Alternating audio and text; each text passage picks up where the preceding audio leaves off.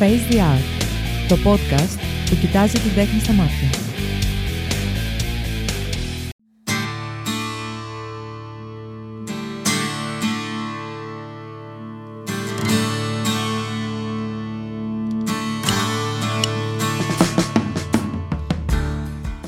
Καλησπέρα σε όλους.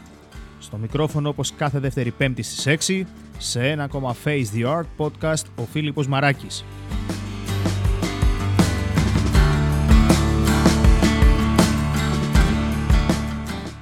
Να θυμίσω ότι το Face the Art είναι εντελώς δωρεάν για όλους.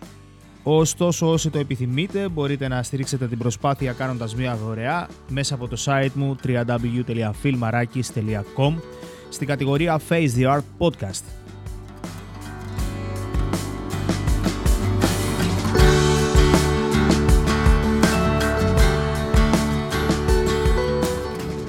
Σημερινή μου καλεσμένη Ανδριανή Αγγελιδάκη. Αρχικά υπήρχε η σκέψη να μην έχω καλεσμένους που έχω ήδη κάνει συνέντευξη όταν το Face the Art ήταν ακόμη στα πλαίσια του blog Ωστόσο το ότι το Face the Art podcast φτάνει στα αυτιά σας αυτή τη στιγμή το οφείλω εν μέρει στην Ανδριανή. Η Ανδριανή ήταν εκείνη που υποστήριξε όλο αυτό και με πούσαρε να το κάνω από την αρχή, οπότε δικαιωματικά νομίζω ότι κάθεται απέναντί μου αυτή τη στιγμή.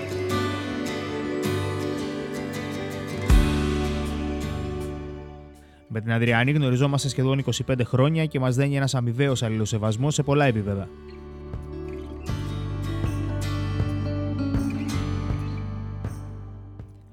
Η Ανδριανή γεννήθηκε και μεγάλωσε στο Ηράκλειο ενώ σπούδασε στο Πανεπιστήμιο Κρήτης Πολιτικές Επιστήμες.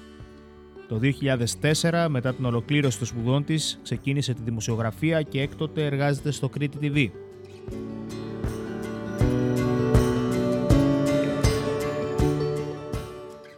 Σήμερα παρουσιάζει την ομώνυμη εκπομπή Ανδριανή κάθε Σάββατο στις 6.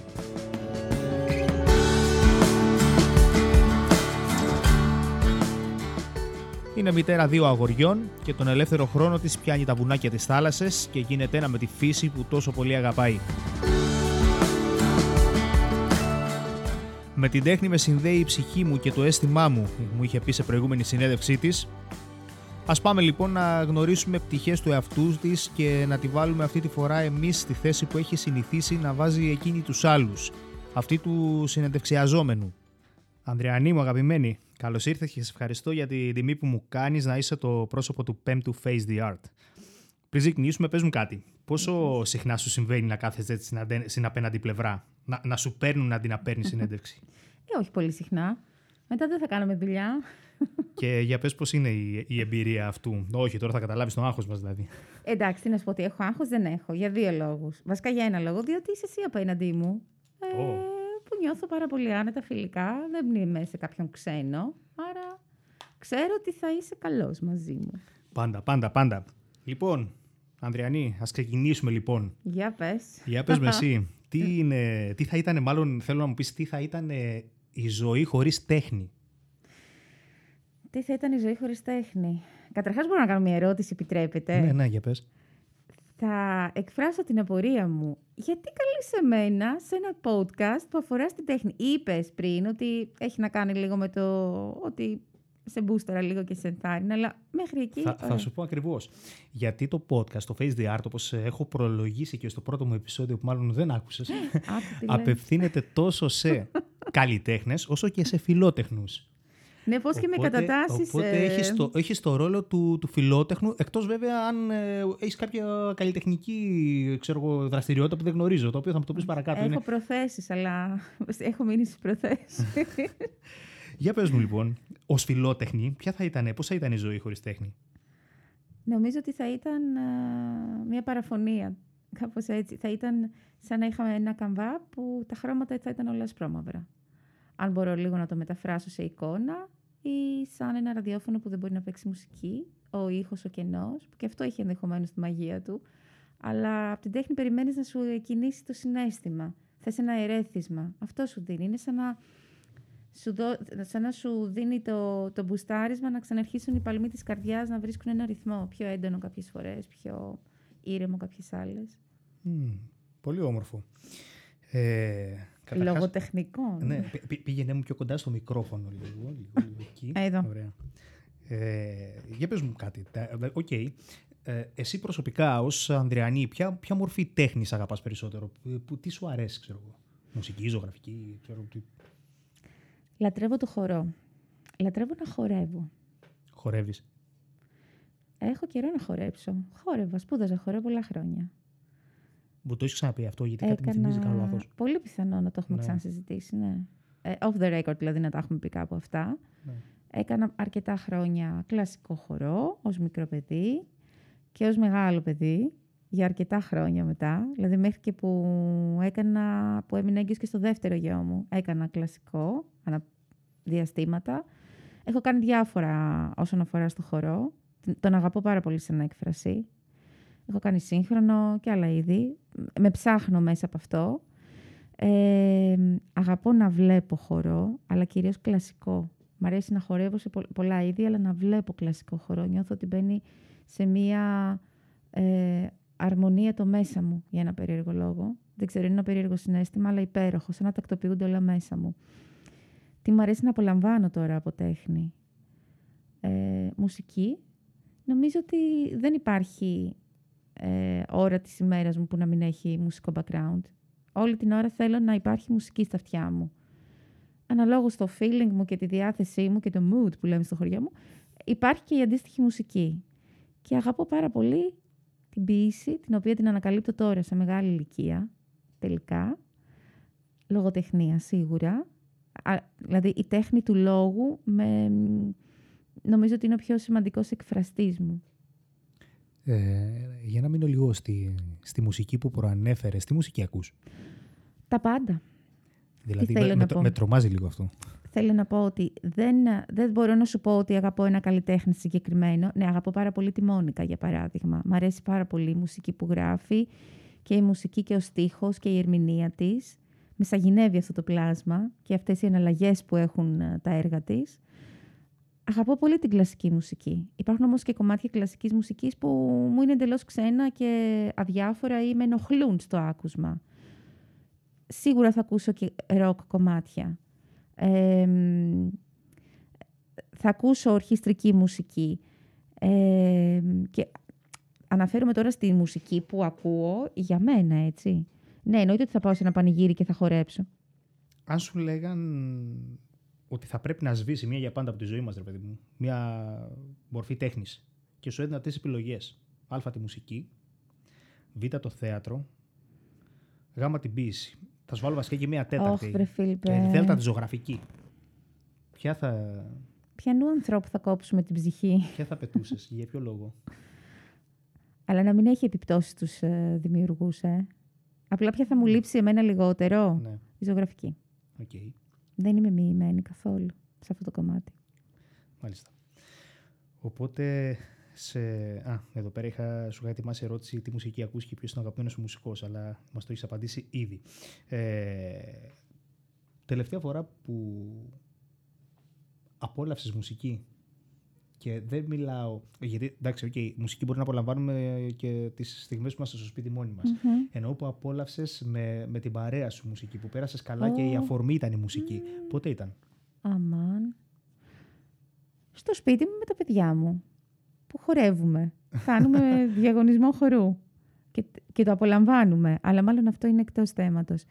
Έχω πάρα πολύ καιρό να βρεθώ με φίλους σε χώρο που παίζει μουσική και το απολαμβάνουμε, δηλαδή θα χορέψουμε ή γενικώς θα εφρανθεί η καρδιά μας. Ε, νομίζω ότι φταίει η καραντίνα.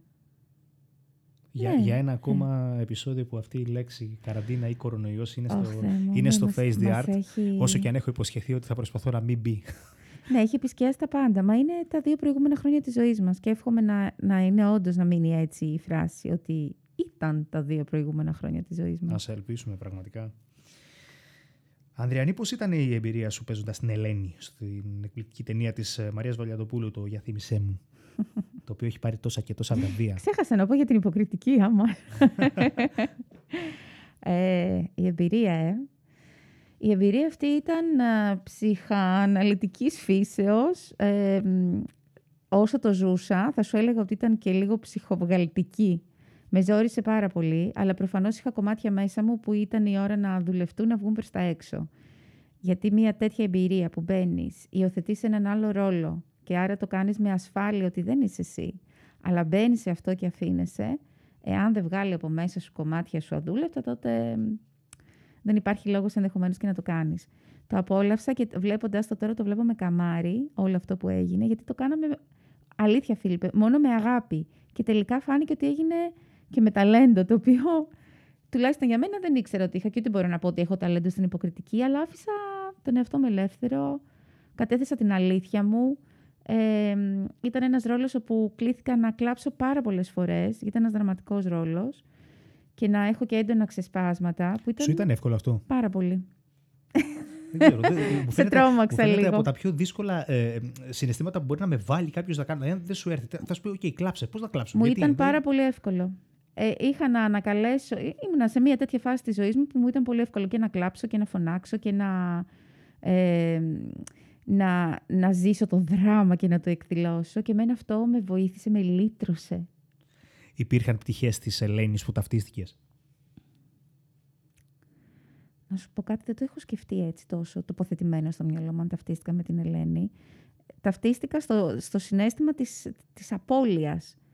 Πόσο την, ε, την καταράκωσε η απώλεια της μαμάς της. Το να βλέπει τη μαμά της να χάνεται καθημερινά, γιατί αυτή τη δυσκολία αντιμετώπιζε.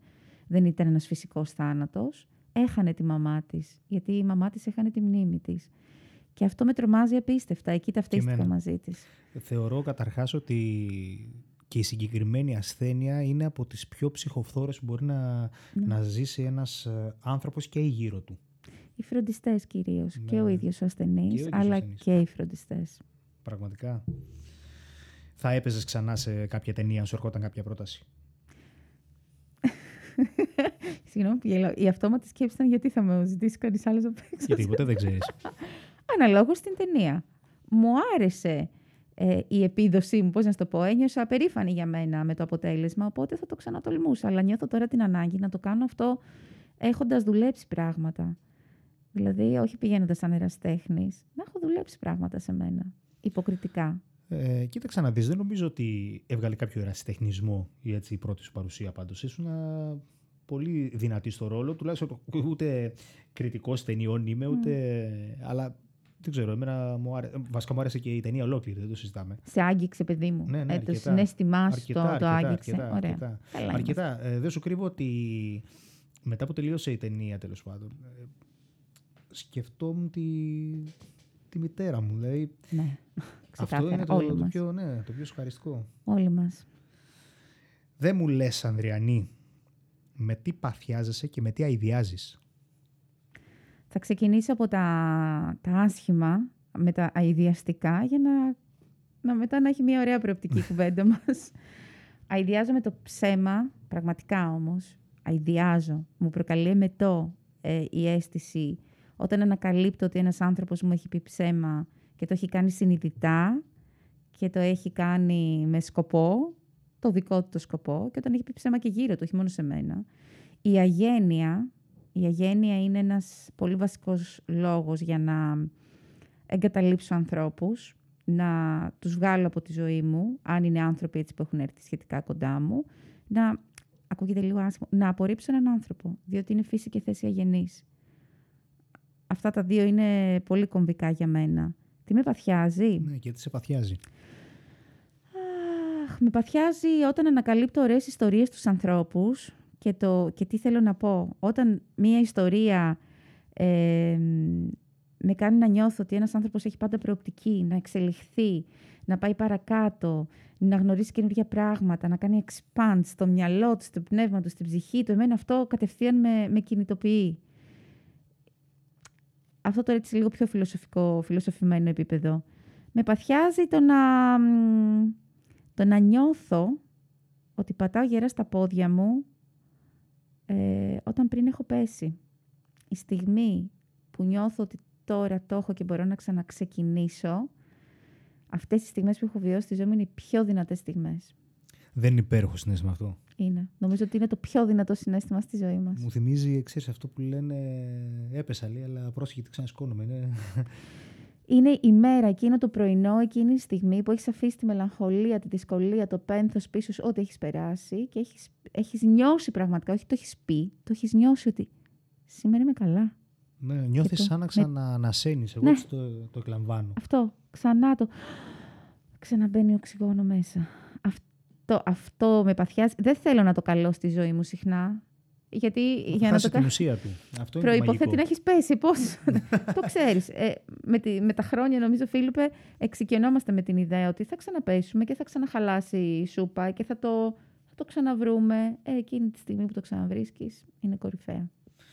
Μπορεί να το δουλέψει κάποιος ε, προσωπικά έτσι ώστε να μετριάσει στο, στη διάρκεια της ζωής του τις φορές που θα πέσει; Δεν ξέρω αν μετριάζεις τις φορές που πέφτεις, αλλά μετριάζεις το χρόνο που χρειάζεται για να σηκωθείς με τη δουλειά που θα κάνεις στην εσωτερική. Σίγουρα, αν δουλέψεις και συνειδητοποιήσει ποιος είσαι, ε, μ, τα θέματα σου που πρέπει να επεξεργαστείς λίγο, να τα φέρεις στην επιφάνεια και να τα φτιάξεις λίγο, να τα στρώσεις, θα αποφύγεις αρκετά, ε, μ, αρκετά, πώς να το πω, σκαλοπάτια που θα σκοντάψεις. Γιατί πολλές φορές μόνοι μας πάμε και πέφτουμε. Με τις επιλογές. Όχι πολλές φορές, περισσότερες. Δηλαδή είναι δικές μας επιλογές. Εκτός και αν είναι τώρα κάτι άλλο το οποίο δεν περνάει καθόλου από τα χέρια τα δικά μας. Ένας πόλεμος. Θεέ μου, τι άλλο θα φέρουμε στην κουβέντα θα, σήμερα. Θα, θα αναφερθώ σε αυτό. Ε, βασικά μια και το, το είπες τώρα, ένα πράγμα που μπορεί να μην γνωρίζει και ο πολύς ο κόσμος τέλος πάντων, όπως είπα και στην προσφώνηση που σου έκανα, είναι ότι έχεις σπουδάσει στο Πανεπιστήμιο Κρήτη στο Ρέθνο Πολιτικές Με πάτημα λοιπόν να αυτήσου την ιδιότητα. Έτσι, και με αυτό που είπες μόλις. Θα ήθελα λίγο να μου πεις την άποψή σου με τη, αναφορικά με, για την επίθεση της Ρωσίας, ή καλύτερα να το διορθώσω, ε, του Προέδρου Πούτιν στην Ουκρανία. Μου είναι λίγο δύσκολο να κατανοήσω πώς χάνονται άνθρωποι για γεωπολιτικούς λόγους, ακόμη και σήμερα. Πώς τα, τα οικονομοτεχνικά ας πούμε, μοντέλα είναι πάνω από την ανθρώπινη ζωή. Μου είναι πολύ ξένο εμένα προσωπικά αυτό. Δεν μπορώ να το δεχτώ. Δεν μπορώ μέσα να μου. σου μιλήσω σαν πολιτικός επιστήμονας. Θα ήταν ντροπή για την πολιτική επιστήμη, αν ε, τοποθετούμουν με αυτόν τον τρόπο. Ε, αυτό που έχω καταλάβει όμως διαβάζοντας ιστορία όλα αυτά τα χρόνια και δεν θα εστιάσω στην περίπτωση τώρα της Ρωσίας, της επέμβασης της Ρωσίας στην Ουκρανία, είναι ότι ε, οι συνθήκες οριμάζουν με το χρόνο για να φτάσουμε να έχουμε κάτι, να έχουμε μια τέτοια επέμβαση. Κάποιοι δεν έβαλαν τα όρια ή έβαλαν τέτοια όρια ώστε να μπορεί να γίνει μια τέτοια επέμβαση. Να είναι απάνθρωπο αυτό που κάνει ο Πούτιν. Και όχι μόνο ο Πούτιν, όσοι επεμβαίνουν για τους δικούς τους λόγους. Επεκτατικούς, οικονομικούς, θρησκευτικούς, χιλιάδες λόγοι θα εφευρεθούν. Ε, αυτός ο επεκτατισμός όμως έχει οριμάσει με τα χρόνια. Και η ιστορία μας έχει δείξει και ελπίζω να μην λέω πράγματα τα οποία δεν στέκουν, αλλά αυτό έχω μάθει διαβάζοντας και μελετώντας. Δεν είναι ποτέ μόνο ένας ο, ο παίκτης σε, αυτές τις, σε αυτά τα παιχνίδια, στα παιχνίδια εξουσίας και δύναμης. Και στον πλανήτη μας δυστυχώς τους παίκτες τους ξέρουμε. Ξεκάθαρα. Και ακριβώς πάνω σε αυτό που λες, ε, σχετίζεται, λες ότι δοθήκαν τα περιθώρια έτσι ώστε να φτάσουμε στο σημείο να γίνει Όλα αυτό. τα προηγούμενα χρόνια. Το Ακριβώς. πώς ενδυναμώθηκε ο ίδιος ως ηγέτης ε, και, α- και άλλα πολλά πράγματα. Πώς δεν τέθηκαν άλλα όρια νωρίτερα ε, σε επίπεδο πολιτικής, διπλωματίας, ίσως και οικονομικά. Και αναφέρομαι Είναι και σε ακριβώς άλλες αυτό. χώρες. Έχει να κάνει με τη δύναμη λοιπόν κάποιων λίγων, οι οποίοι στηρίζονται από κάποιους λιγότερους. και Ναι. τελικά όλο αυτό γιγαντώνεται γιατί δεν υπάρχει κάτι άλλο να τους σταματήσει. Τελικά οι μόνοι που την πληρώνουν, ας πούμε, είναι οι, οι καθημερινοί άνθρωποι δυστυχώς με τέτοιες περιπτώσεις. Αλλά Ναι. ναι, είναι, είναι, δεν ξέρω, μου είναι, μου είναι πολύ, πολύ ξένο. Πολύ... Ξέρεις τι, Μακριά από Φίλιππε, μένα. σκέφτομαι ε, σαν άνθρωπος, ούτε σαν δημοσιογράφος, ούτε τίποτε άλλο, σαν άνθρωπος, πόσο μικροί και ανήμποροι είμαστε εμείς Πραγματικά, οι λαοί. πραγματικά.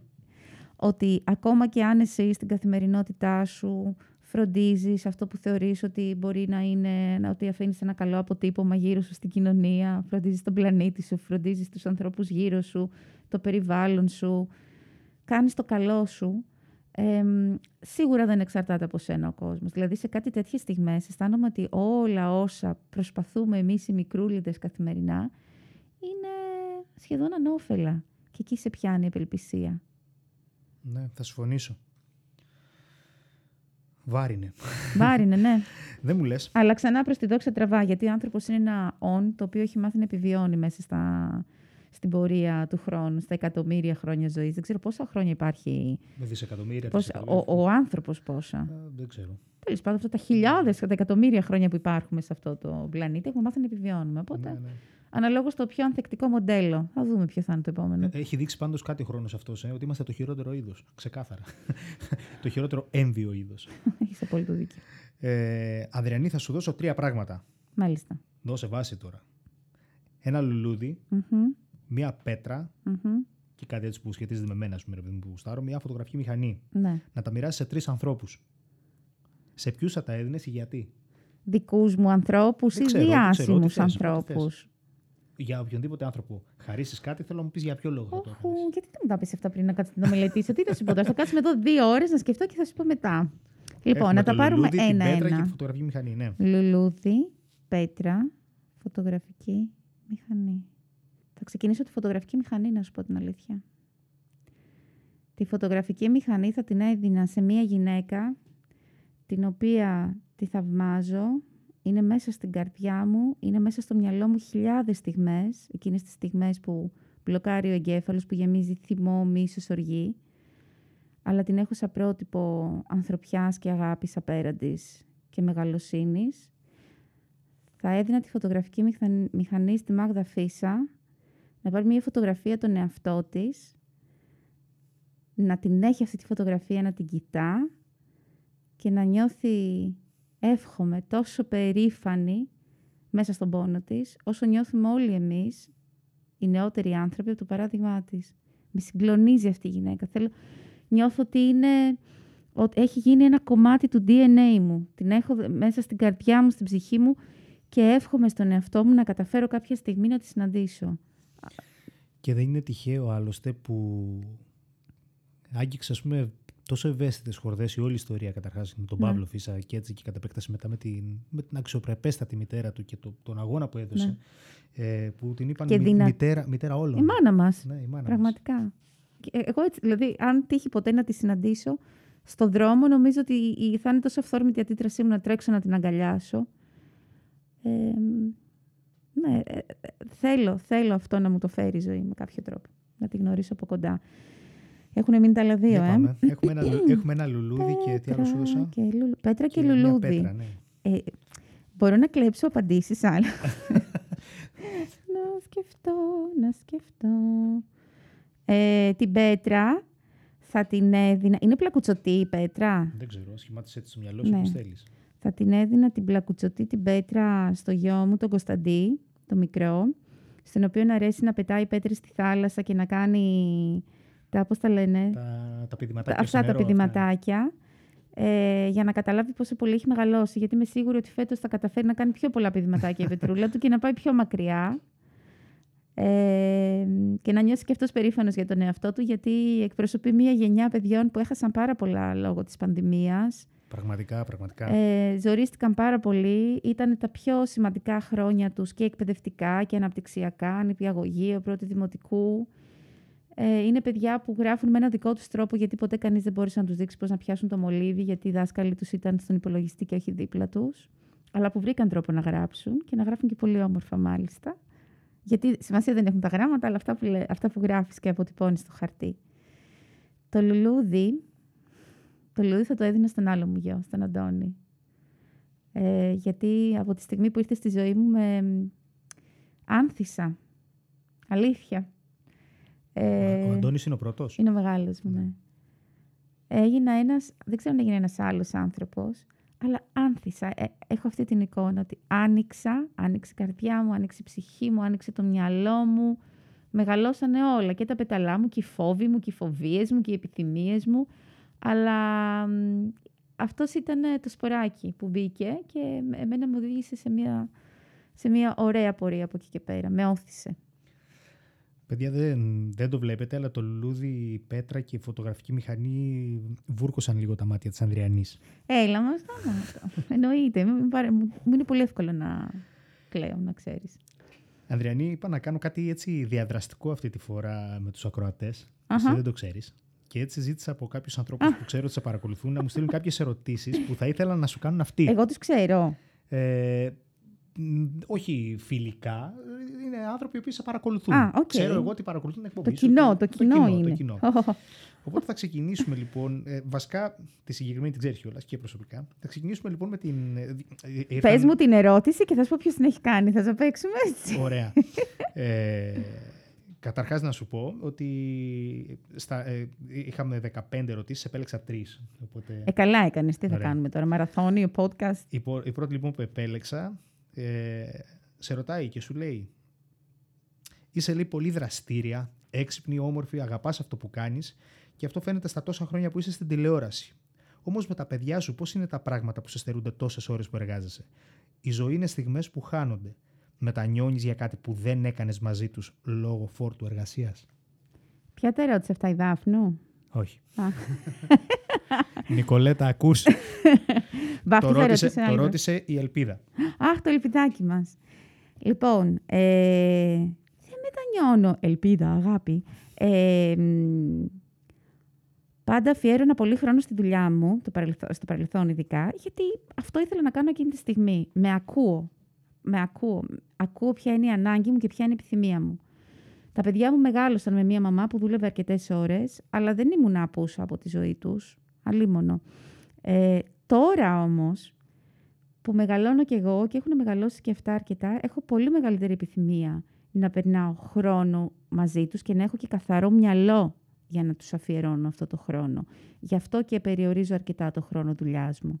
Δεν μπορώ να πω ότι έχω μετανιώσει, γιατί με ξέρω ότι άμα μου μπει το πράγμα στον εγκέφαλο, δεν μπορώ να πω και αυτή τη λέξη, τα podcast, τι τη λέμε. Άμα μπει το μαμούνι στον εγκέφαλο, ότι θέλω να κάνω κάτι, θα είμαι δυστυχισμένη αν δεν το κάνω. Και μάλλον αυτό θα στερήσει από τα παιδιά μου άλλα πράγματα πολύ ωραία. Την όρεξή μου, τη διάθεσή μου, τη χαρά μου, το χαμόγελό μου.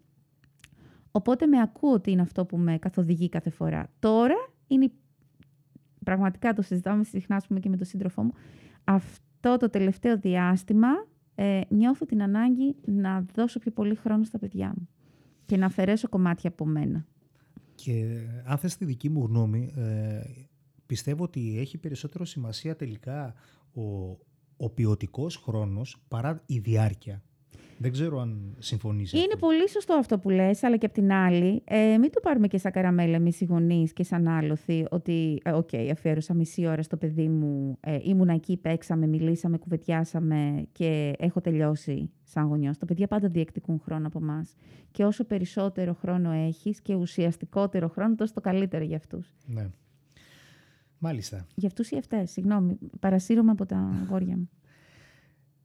Η φίλη μας η Ρία ρωτάει «Έχουμε δει τόσο την ευαίσθητη όσο και τη δυναμική πλευρά σου. Θα μπορούσες να γίνεις ανταποκρίτρια και να καλύψεις τον πόλεμο στην Ουκρανία; Ναι. Θα είχες τη δύναμη; Ναι. Το μόνο που με κρατάει αυτή τη στιγμή πίσω είναι τα παιδιά μου. Δεν θα ήθελα να πάθω κάτι για τα παιδιά μου. Ε, εάν βγάζαμε από το κάδρο τον Κωνσταντή και τον Αντώνη, υποθετικά τώρα, γιατί σ- στην πράξη δεν μπορεί να γίνει, ναι, θα το έκανα. Και θα ήταν και βαθιά μου επιθυμία να το κάνω. Και εμένα με μαγεύει πάρα πολύ το, ε, το ρεπορτάζ Μμμ. και θα ήταν κάτι που θα ήθελα και εγώ κάποια στιγμή να κάνω φωτογραφικά. Ας πούμε, έχω κάνει, αλλά όχι έτσι... Έχω πάει ας πούμε, σε πορείες που πηγαίνω Ναι. ναι. ούτως ή άλλως και απλά κρατάω τη φωτογραφική μου μηχανή μαζί με όποιο ρίσκο παίρνω φωτογραφίζοντας. ξέρεις εκεί πέρα γύρω. Ε, αλλά δεν το έχω κάνει ποτέ αυτού καθ' αυτού. Ναι. Και είναι κάτι το οποίο και εμένα με μαγεύει το ρεπορτάζ. Ξέρεις, ε, Λάτρευα τον Μπεχράκη καταρχά. υπέροχος. Ε, και τώρα ξέρεις που είναι οι μέρες μνήμης για τον Γιάννη τον Πεχράκη. Βλέπω συνεχώς ξανά φωτογραφίες μπροστά μου. Είναι η ματιά που κάνει τη διαφορά σε αυτές τις Ναι, ναι. περιπτώσεις. Φοβάμαι ότι μιλάμε εκ του ασφαλούς εμείς αυτή τη στιγμή. Ότι μα- μας, μας φαίνεται εγωιτευτικό να ζήσουμε μια τέτοια περιπέτεια. Όταν είσαι εκεί, σίγουρα ξέρω για μένα ότι θα ανταποκρινόμουν 100% χωρίς φόβο για να... Με ξέρω πώς λειτουργώ σε τέτοιες καταστάσεις. Δεν έχω βρεθεί σε πόλεμο, αλλά ξέρω πώς είμαι σε ακραίες συνθήκες. Δεν υπάρχει το αίσθημα του φόβου, κάτι που ενδεχομένως να είναι και κακό τελικά. Και ξέρω επίσης ότι τελειώνοντας αυτό θα κατέρεα, αλλά αφού τελείωνε αυτό. Νομίζω ότι είναι κοινό χαρακτηριστικό όλων όσων κάνουν ρεπορτάζ. Ε, είναι πολύ δύσκολες και πολύ δυνατές οι στιγμές και οι εικόνες που βλέπεις εκεί και είναι πολύ δύσκολο το να μην καταρρεύσεις. Ναι. Τουλάχιστον ε, φαντάζω, φανταζόμενος στον εαυτό μου, δεν ξέρω αν... Ναι, φεύγοντας μετά από, από τη συνθήκη του πολέμου και της δουλειάς και επιστρέφοντας στην κανονικότητα τη δική σου, που αναπόφευκτα κάνεις και συγκρίσεις και όντας πια σε ένα ασφαλές περιβάλλον, εκεί, εκεί ξέρω ότι αν με έβαζα σε αυτή την εικόνα, ναι, θα ήμουν ένας άνθρωπος που θα είχα να αντιμετωπίσω πολλούς δαιμόνους μετά, με τις εικόνες που θα είχα δει. Αλλά δεν θα το απέφευγα. Και τέλος, η Τόνια μας ρωτάει το εξής. Πόσος προσωπικός σου χρόνος απαιτείται από την ε, δική σου δουλειά για να γίνει μια εκπομπή και τι σε όθησε να ακολουθήσεις το δρόμο της τηλεόρασης; Στην τηλεόραση βρέθηκα εντελώς τυχαία. Το έχω πει και θα το ξαναπώ και θα το λέω πάντα, γιατί τα τυχαία είναι και τα πιο ωραία. Αν γράφαμε λαϊκό άσμα τώρα. Ε, βρέθηκα εντελώς τυχαία. Με το που βρέθηκα όμως, διαπίστωσα ότι νιώθω καλά σε αυτό. Ε, προσωπικό χρόνο. Ο χρόνος που αφιερώνω για την προετοιμασία της εκπομπής είναι ο χρόνος της δουλειάς μου. Είναι ο επαγγελματικός χρόνος. Και τελικά πόσο, πόσο χρόνο παίρνει την καθημερινότητα Θέλει πολύ χρόνο, παιδιά. Θέλει... Είναι μέρες που θα δουλέψω και 12 ώρες. Είναι μέρες που θα δουλέψω λιγότερες ώρες. Αλλά επειδή η εκπομπή είναι ένα κομμάτι μου πραγματικό, δηλαδή εκφράζει τις ανησυχίες μου, εκφράζει τις επιθυμίες μου, ε, συναντώ άνθρωπους που θα ήθελα ούτως ή άλλως να συναντήσω, ε, για μένα δεν κοστίζει καθόλου αυτός ο χρόνος. Αλλά το έχω περιφρουρήσει, το έχω οριοθετήσει να το πω σωστά. Έχω τις ώρες που ασχολούμαι με την εκπομπή και ασχολούμαι με τη δουλειά μου. Φεύγει αυτό το κουτί, κλείνει, κλειδώνει και όλο τον υπόλοιπο χρόνο τον αφιερώνω σε μένα και στους δικούς μου. Γιατί διαφορετικά δεν θα έχω την ενέργεια να επιστρέψω να ξαναγεμίσω το άλλο κουτί. Και πάει λέγοντας. Ναι, ναι, συμφωνώ σε αυτό. Και πολλές φορές μπαίνουμε και στο τρυπάκι στη...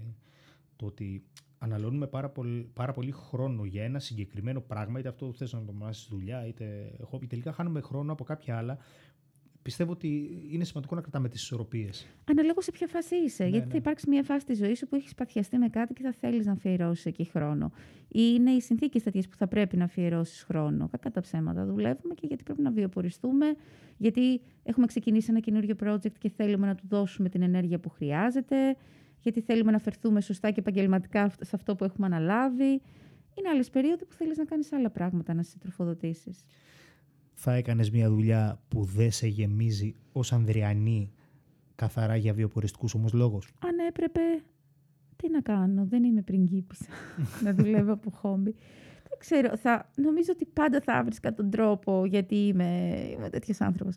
Θα έβρισκα τον τρόπο να κάνω μια δουλειά που μου αρέσει. Αλλά αν χρειαζόταν, γιατί θα έπρεπε να επιβιώσω εγώ και τα παιδιά και ο σύντροφός μου, εννοείται παιδιά, θα έκανα οποιαδήποτε δουλειά χρειαζόταν. Μάλιστα. Έχεις καμιά πρόταση; Όχι, θα, θα σου πω off the record. λοιπόν, ε, με αυτά και με αυτά περάσαμε το, το μισάωράκι.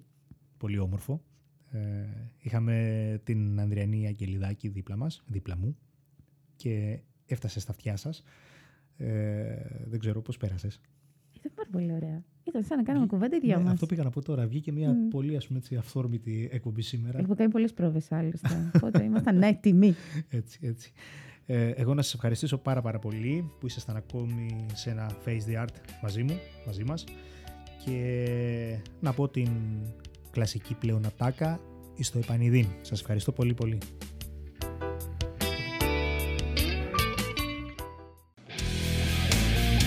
Face the Art, το podcast που κοιτάζει την τέχνη στα μάτια.